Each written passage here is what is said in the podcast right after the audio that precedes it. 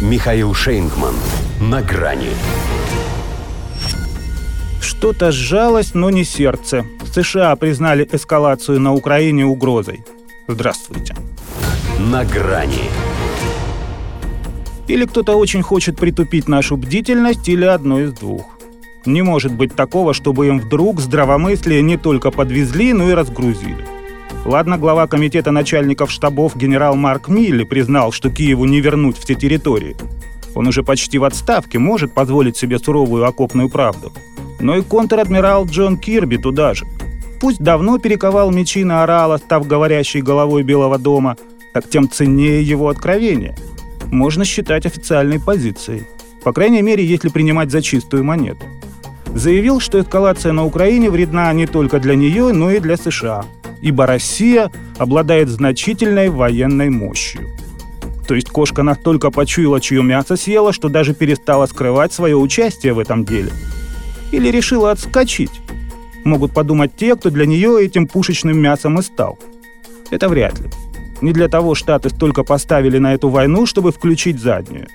Хоть и спустили сотню миллиардов, но 20 же лет, как в Афганистане, еще не спустя – а вот создать видимость готовности перейти на минималку почему бы и нет. Предупредили, например, что Джо Байден на встрече с Укропоберушкой не объявит о передаче ВСУ ракет «Атак МС». Из чего не следует, что их не могут отправить туда без огласки.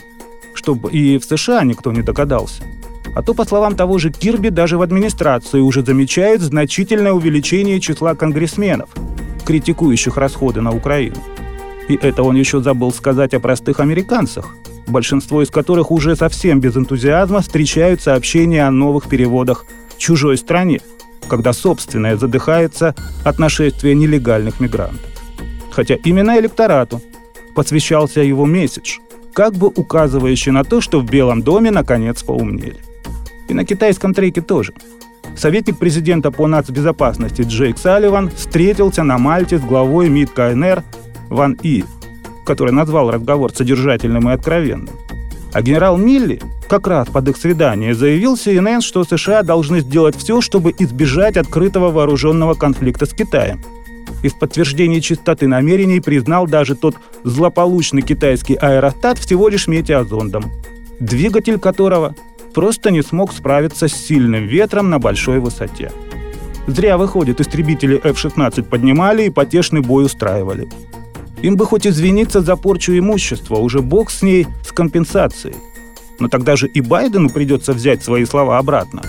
А он еще в июне, уже после визита госсекретаря Блинкина в Пекин, изгалялся над Си, называя тот самый шар аэростатом со шпионским оборудованием, а лидера КНР – диктатором, для которого это был большой позор. Теперь старый маразматик добивается с ним встречи, желая найти выход из тупика – Хотя искать выход это явно не его. Впрочем, что касается украинской компании, то выход у них только один. На крыше посольства, в ожидании вертолета. До свидания. На грани с Михаилом Шейнгманом.